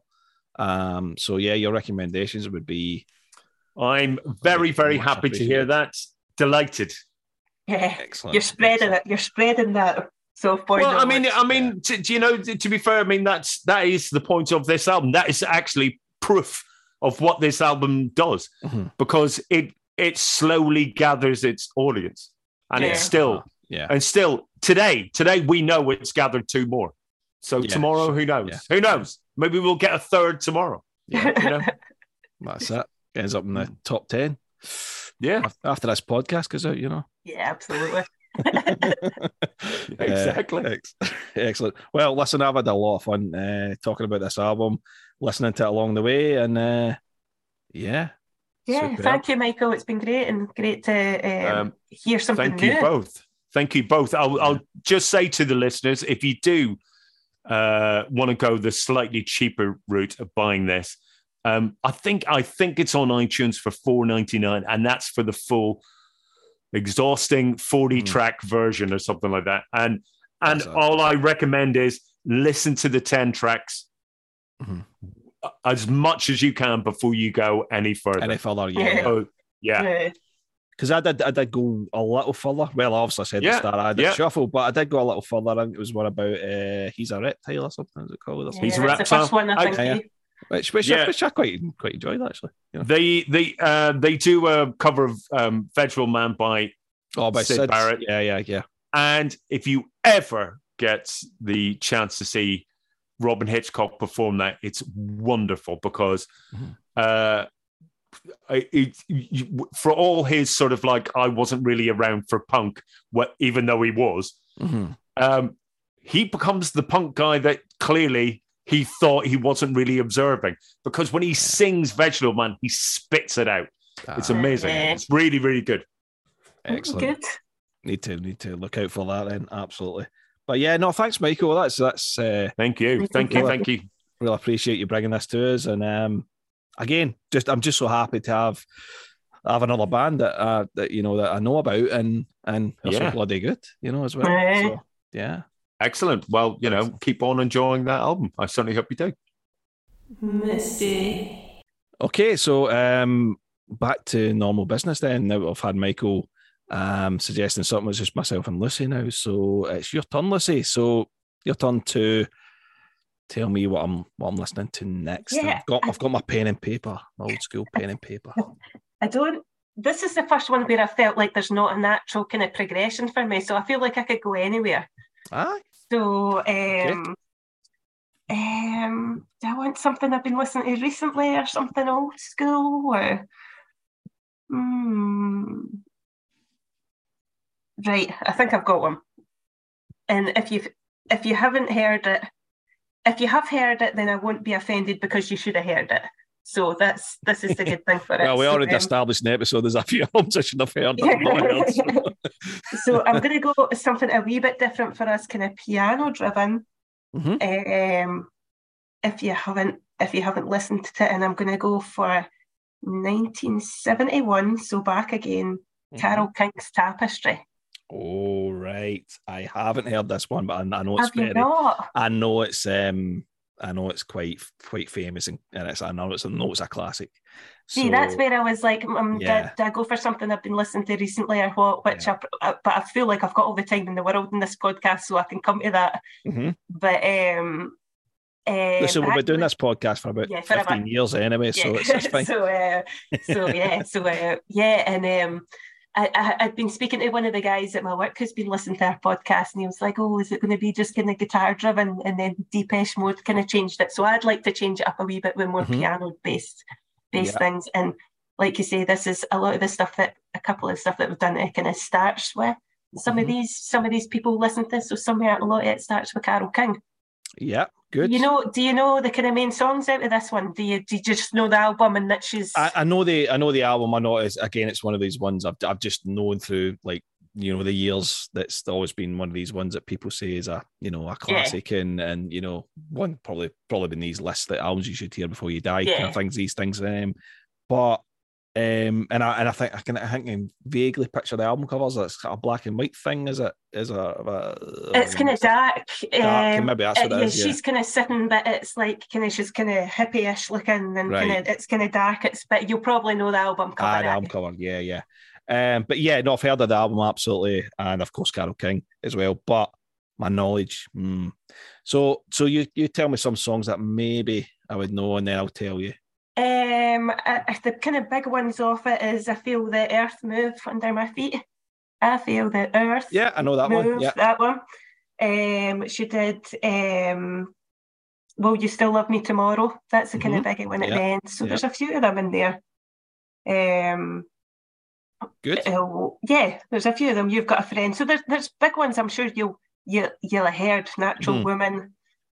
Um, some amazing songs. None, none of them are my favourite, but Okay, it. So but no, no, Aye. um, that's that's that's good. I'm looking forward to this. yeah, good, genuinely, good. genuinely, because I know it's I know it's one of those albums that you probably should should hear and at least have an opinion on. To be honest. Yeah, yeah, and Carole King's really likable anyway. Mhm. So there's Yeah, there's yeah. plenty plenty of footage and plenty plenty of stuff out there where you'll get some good good ideas of what she's like. So yeah, Excellent. Good. Right. Well, I'll uh, I'll go away and check that out then. yeah, So good. thanks for good. that, Lucy. Then, and uh, yeah, we'll come back. Uh, we'll come back next time with uh, Tapestry by Carole King. So, yeah, fab. all right. So, look after yourselves. Take care. Thanks for Yeah, listening. take care. Goodbye.